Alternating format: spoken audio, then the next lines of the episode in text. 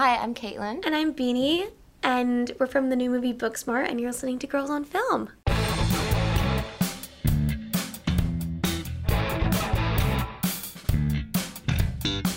Hello and welcome to Girls on Film. This episode is a Booksmart bonus episode that comes to you from Cameo in Mayfair. I'm very pleased to have with me as my guest today the wonderful critic Karen Krizanovich.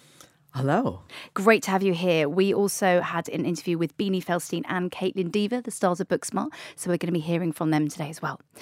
First of all, Karen, let's set up the movie a little bit. It's about female friendship, isn't it? On the last day of high school, two smart young girls decide to go for one big party, right? Well, yes. Now, I'd heard that I was supposed to see Booksmart. Everybody kept telling me there's word of mouth. You don't get this very often. And it makes you not want to go. Everybody tells you to go. But I went, and the fact that this opens up with these two women who are very smart, they're very individualistic, they're very good friends, and they're not exactly model types, but they're super confident and they're carrying forward with their careers. They've got good ideas about what they want to do with their future. And you think, where is this going to go? Because you like them already. Principal Brown. Oh. Hi, Molly, Amy. What's shaking? I want to make the transition of next year's student government as seamless as possible so that when I'm up in New Haven. Yale. You can just say Yale, please. Well, our class's official policy is to not discuss where anyone is attending next year. We don't want them to feel insecure. Very thoughtful. I mean, it's interesting that Jonah Hill was in Superbad, and now Beanie Feldstein, his sister, is in this. And there's a very similar structure in a way, isn't it? They all want to go and find a party and have fake IDs and, you know, get drunk and, and pull. But this being gender flipped, literally, is just a whole world different, isn't it? It feels very different. And I think the fact is, they don't really have anything to prove, but they have something to prove to themselves because they do feel as if the last four years has been a little bit of a trick. You know, they've been putting their nose to the grindstone and studying really hard, and everybody else has been goofing off. And they find out to their horror that the people that were goofing off and having a good time and getting bad reputations are going to Harvard and Yale and all these other places that they're working very, very hard to get into. So I think they need to prove in one night that they can have four years of fun.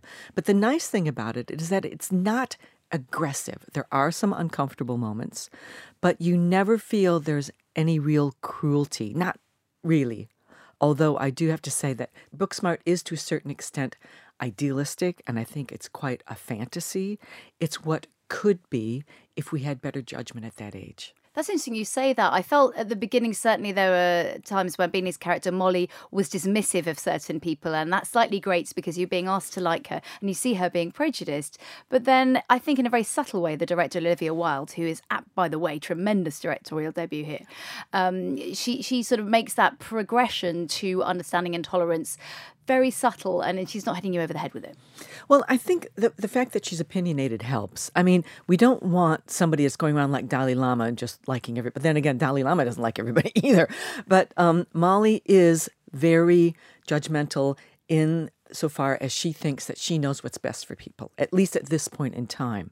But then again, she wants to be a Supreme Court judge.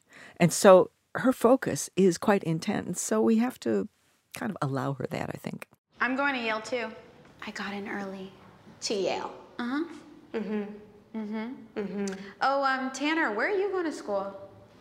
Uh, I'm, I'm playing soccer at Stanford. Stanford University. what are you guys talking about? That's. No, yeah, S- Stanford. Stanford University. Hey, I'm not going to college.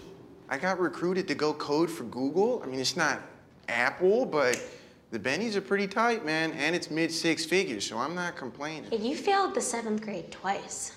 Rule of threes. Congratulations to you both and welcome to Girls on Film. Thank, Thank you for having us. Booksmart is an incredible film. Um, Kaitlyn, first of all, tell me how it came about for you. I read Booksmart about four years ago and immediately fell in love with it. The idea that I got to be a leading character in a film about female friendship was so exciting to me. And the fact that it was not only about a female friendship, but that it was made by women as well. I wanted it to happen like immediately, and I put it before anything else. And two years later, Olivia came on, and I just remember knowing immediately. I was like, oh, no one else can direct this movie but but Liv. And I remember in her first meeting, she pitched the story as high school is war. And she had so many ideas for these girls. She had so much passion for this story. And she also said, this movie cannot be made without Beanie Feldstein. So it's just not going to be made Meanwhile, her. I had no idea this was going on. but I Meanwhile, you were doing Hello, Dolly in New York, um, which was heaven. But I had read the script in an earlier um, incarnation, and I just was so enthralled with the idea of two brilliant, dedicated, passionate, unapologetic young women and the story of their friendship being at the center of a comedy. That was so, so exciting to me. But it wasn't going to be made and the timing was uh, you know sort of i didn't know where it where it was in the world and then i um, got a call that olivia wanted to have lunch with me and i was like yes literally name the day i will make myself available. Um and it was the same feeling of like when she told me she was directing booksmart it was like boom like the planets colliding in like the perfect way. It was like everything you could want in a director she was even in that first meeting she was so visionary and so clear in what she wanted this film to be and had so many fresh ideas that all have made it into the film like the dance fantasy sequence and the stop motion yeah. sequence the barbie trip and I all- love the Barbie trip. It's, it's you know what I love about Olivia? She always says, "Why are we making a film? This isn't. Um, we're not re- writing a novel, or we're not making a song. We're making a film." And so she really loves. That's what I love about her directorial debut. It's so bold, and she really wanted to use the medium to her advantage and really explore what you can do within a comedy in that medium. Um, which is why I think the movie is so so fresh and so vibrant. It's because like of it's, her. it's like something you've never seen before Yeah. because she made such bold choices. Like even with the sound, Yeah. the sound is like slightly louder than than most movies you might see or comedies you might, might see like On in purpose. the soundtrack on purpose. Because you usually when you're at a party or you're watching a, a party scene in a movie, the volume of the music in the edit is sort of just a little bit lower so that you can hear the dialogue. But she was like why? I mean we know what's going on in the scene and we can we can make it a little more louder at, in Yeah, different points and the the music movie. when it dro- when the needle drops happen, they are done with in a way that they want to be noticed, Mm-hmm. not in a way of like to be sort of unnoticed or used without in a um, yeah specificity. They're really specifically asking you to feel a certain thing at a certain time and, and notice the songs and the soundtrack is so incredible. She just doesn't leave a stone unturned and I think that is what makes her such an exceptional director.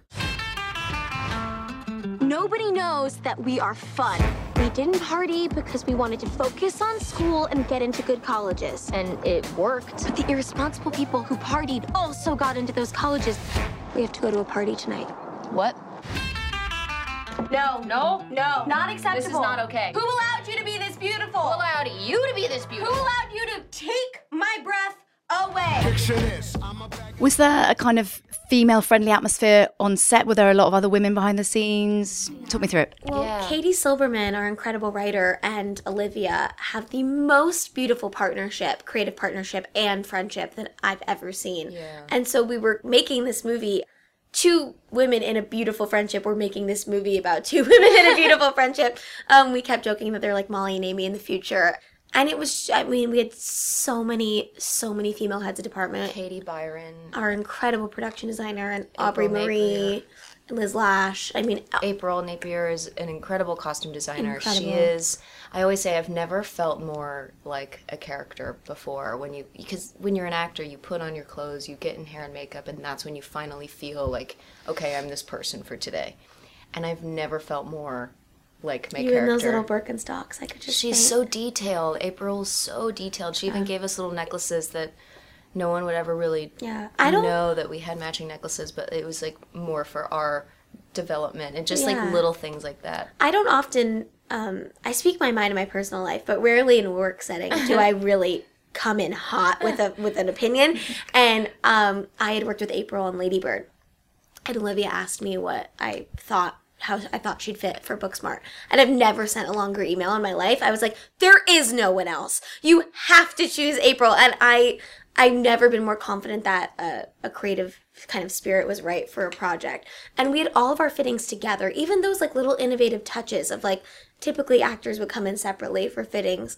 We had every fitting together, even hair and makeup consultations together. Like everything happened as a duo in a way that it really serves the film in, in a very special way. And as your friendship seems to have survived off screen, right? you or you hate each other now. Uh, thrived, in fact.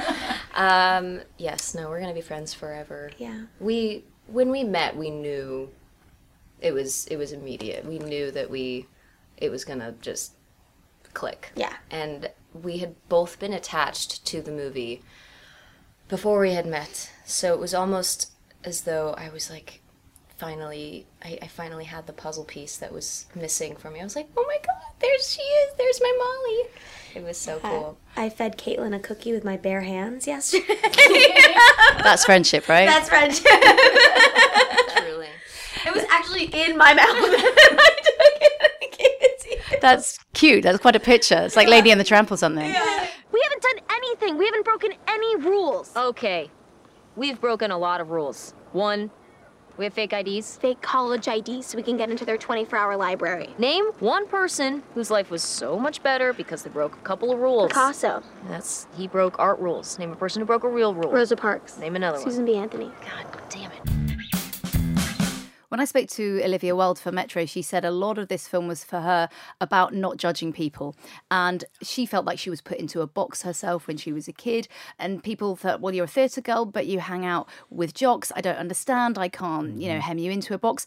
And as a director herself, Olivia Wilde has proved that she's more than, literally more than just a pretty face, right? Because she's a beautiful actress. So why shouldn't she be a great comedy director? She is. Well, exactly. She said that this was the first time in her working career that her looks didn't matter. And she said that she was really quite abashed by that, I think. And um, when I was in high school, I usually would hang around with the Latinas and the Latinos. I'd hang around with the smart kids, the pot smokers, the jocks. The pom pom girls hated me because I hit one in the face with a pom pom. But it, I drifted a lot, and I think that Molly, because of her position as class president, was able to drift through these these pods of people, and she started judging them because nobody really talks to each other because you're so cut off. You want to be cool, and I think. If anything, Booksmart is a lesson on how to really be cool, and it's not what you think. I also love the fact that you have a queer character and a straight character who are really good friends. That's never really addressed. They just both happen to fancy different sexes, and that's fine. And it's part of the story. And in fact, the only sex scene we see is between two women. Hmm. Kaitlyn spoke to me a little bit about the sex scenes and then filming them with Olivia Wilde. So let's have a listen to that.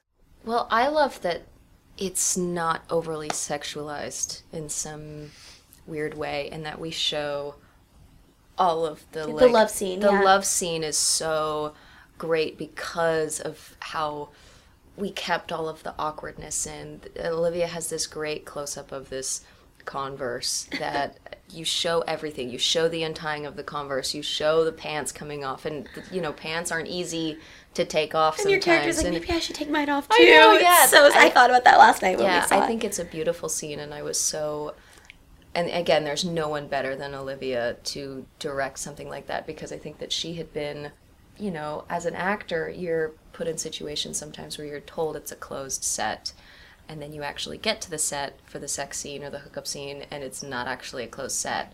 And Olivia made sure that it was a closed set. She was the only one with the monitor, and then there was the camera operator, our DP, and then that's it. And then it was me and Diana, and she really allowed us to just stay honest and, and true in that space. And I am so like happy that it's in the film. Yeah. Really. I also just love that you see incredibly brilliant young women who are very, especially my character, very type A, very, um, you know, serious and intellectual, and yet talking about masturbation and talking about wanting to have their first experiences and are are completely like sexual interested young women even though they're also obsessed with academics and going to Yale and want to be the, a Supreme Court justice. Um, and I think that's really special. I've I've yet to see um, that type of character who's so um, scholastic in that way be given space to to just talk to her girlfriend, um, her friend who's a girl, about her wants and her needs, and and it's such a mutual hysterical conversation between them. And also, we love that it's a it's a friendship between a queer girl and a straight girl, and they are so excited for each other and so proud of each other, and each other's sexuality never comes into it. I think if it was an, another teen film, they'd either be fighting over the same boy or there'd be a jealousy issue or, Or they'd they'd make fun of each other. Yeah, For some Or one, if, if there was a queer girl and a straight girl, then one might fancy the other or something. exactly. And we're like, go No. get him, girl. Like, I'm so proud of you. Go get that girl. We I we love you. Go get that guy. He, no one deserves anyone more than he deserves you. And it's such a beautiful. I love the line that Kaitlyn says in the film where she says he would be lucky to be a footnote in your story. That's one of my favorite lines in the whole film. It's so symbolic of the way that they think, which is so Yeah. sweet that they like think in There's, footnotes. there's a moment where my character slaps her across the face when she's getting down on herself, and I'm like, "How dare you say that about my best friend?" Yeah, and it's, such so a beautiful it's so beautiful, and, and just like the idea of, you know, hookups may come and go, and they're valid, and they feel very, you know, soul crushing at the moment, but friendship is, you know, forever. Amy, Don't do your lecture voice. That was not a party. well, it definitely was a party. That was a detour. We are A plus people, and we were going to an A plus party. Do you know what else I found refreshing? Um, is that it's a teen movie about young women, but they're not insecure about their bodies. There's no talk about that at all, and that seems incredibly unusual. I think a lot of the movies that I grew up on, the the women in them felt the need to change something about themselves too. And, or kind of forced to. or forced to right exactly or I love the Princess need to- Diaries, but she's literally like put Like, in a chair and I like always- made to sit still. I know, and I always wish that she at least went back to the curly hair Yeah. and her glasses. Like And those brows. I know, we love Uh. we love a brow. What other films did you grow up watching? That's an interesting point that you raised. You know, the ones that you watched, and and how do you think things are going to be in the future? Let's say Booksmart changes the future. Yeah, Well, I mean, it- yeah. No, you I know go don't. I just think it's like a. I think Olivia has such a, a grand understanding of this generation, and I think that this film beautifully represents every type of person, young person in this generation, and I think that that's incredible to as a young person or really anybody for that representation to be in a in a in an adventure comedy Yeah. that's going to be seen by a lot of people. It's Yeah. not just, you know, an indie film that's going to play a few theaters. It's going wide. So the fact that that Even to happening, see it here last night in London, we were just like, oh my god. it's it's it's incredible, and to know that like my 15 year old sister is going to grow up on this film, and Yeah. there's actually a couple of girls tweeted us and said that this was their new sleepover movie, and that blew it brought us to tears. our minds. But we're also getting like parents coming up to us and thanking us and thanking Olivia for making this movie and saying like, I am so happy that this is the movie that my kids get to grow up on. Yeah, and I mean, like at the time, I feel like when I when I watched Princess Diaries, for that time, that movie was so feminist, and she was so um, special and quirky and unique, and you know, obviously we've moved on a decade, Yeah. and so I think every film is really. Um, there's so many films that at their time were really radical, and now looking back, maybe have some flaws. And but I what I love about Booksmart is that it's just it has a spirit of ins- inclusivity that is just it just radiates throughout the film, and it's never something that's forced or um, the film never beats the audience over the head with it. It's just the spirit of the film is inclusive and accepting, and it's a message of not judging people. And I think we could all use a little bit of that, no matter how old you are. You grew up watching, I presume, films about boys having fun and partying and masturbating and such like. How refreshing it is to, to be harnessing that kind of spirit in something like Booksmart. Yeah. Yeah, well, I, I think even in general, getting sent a, a, a comedy as, you know, an actor, we don't get sent comedies very often. Like, it's very rare. And it's very rare for two young women to lead a comedy. I just think that that's like Yeah. A huge stepping stone just in and of itself. Yeah. But like, Absolutely. Yeah. I feel like women grow up subliminally asked or forced to identify with male stories because that is I'm I was a sociology major in college, so forgive me, but like we are subliminally told that there aren't that many female stories because that is what is given to us at an incredibly young age. So we learn to identify with male stories. But men have not been asked throughout time to do the same. And so I think the shift that's going on right now and, and the celebration of female stories and female voices, it's just going to level out the playing field in such a beautiful way. And I think it's going to show people of all genders, whether you're male, female, or somewhere in the middle, that there is room for your voice on screen and there's room for your story on screen. And you can relate to anyone no matter what their gender, their sexual preference, their religion. And I think Booksmart is really just a celebration of that energy more than anything. Yeah. You think about J.K. Rowling writing Harry Potter and that film wouldn't I mean that those books and then eventually the films would not have I don't think sold if it was Hermione's story. But the story doesn't exist without Hermione. Like she literally gets everything done. Um, but you know, you have to have a girl there to like That's move so the story true. forward. But the story has to be about a boy for it to be at that time for it to be successful.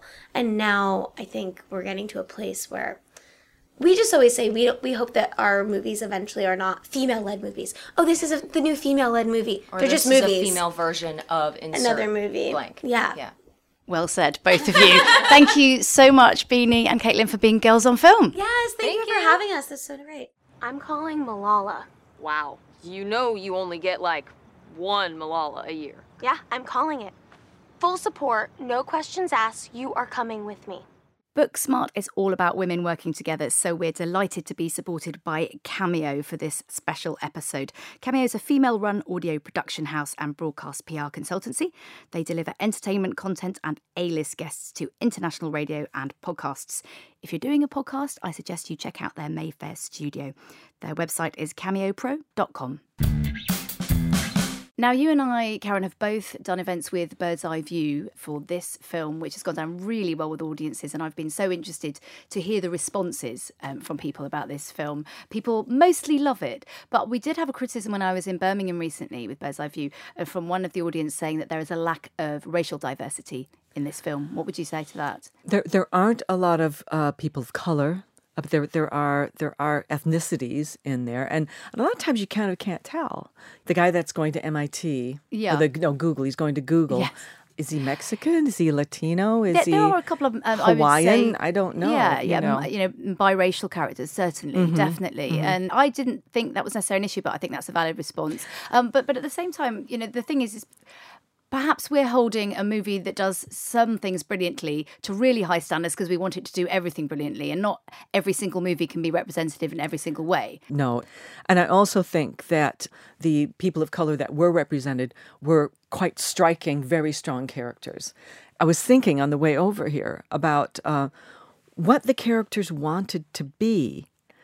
I think that's one of the things that I liked about Booksmart is that all of the very, very distinctive characters had very solid ideas about who they were at that point. Hmm. If you want to be a black man putting on a gold lame dress, you go ahead and do it. And, and it's going to be cool because we're going to like it. And it's that kind of thing.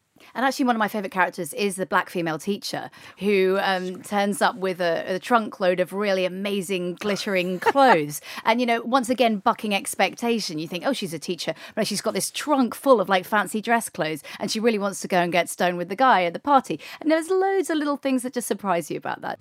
You two want me to drive you to an unsupervised house party? Well, Good. I'm glad you guys are having some fun before graduation. Ugh. really? Yes. Oh my gosh, yes. I don't want you guys to make the same mistake I did. What do you mean? I spent a majority of my 20s overcompensating for the fact that I never had fun in high school. And you know, the pendulum then swung in a completely different direction. I mean, I went crazy. I had some really dark moments there in my 20s, like some really dark moments. Let's face it, one of the best things about it is that it's really, really funny, right? What for you were the funniest moments? Oh, God. well, there are so many funny bits, but so many excruciatingly funny bits like the panda. That's Yeah. one. Um, let's see what else. And also, Amy's parents, I think, were very, very funny because they were excruciatingly loving. Yeah, so Amy's a gay girl, and her parents are both Christians and very tolerant, and so including Lisa Kudrow plays the Mhm. mother. Yeah, um, but as you say, excruciatingly so. But but they, they love her so much that you can see that they probably spent nights crying about where did we go wrong, you know? and then they end up making look we've made you graduation food and everything's named after something with graduation in it, um, and it all looks disgusting. But I love the comedy timing of that. I also like the fact that they were the backstop, whereas you do feel, and I think this is really central. You know, for years we were told women aren't funny. I see myself naked. I know I'm funny. Uh, but we're, told that, you know, we can't have a sister movie where it's funny, where it's not forcedly funny.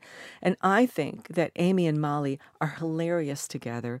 They laugh more than th- with each other than they would with anyone else. And I think that that's what's special about.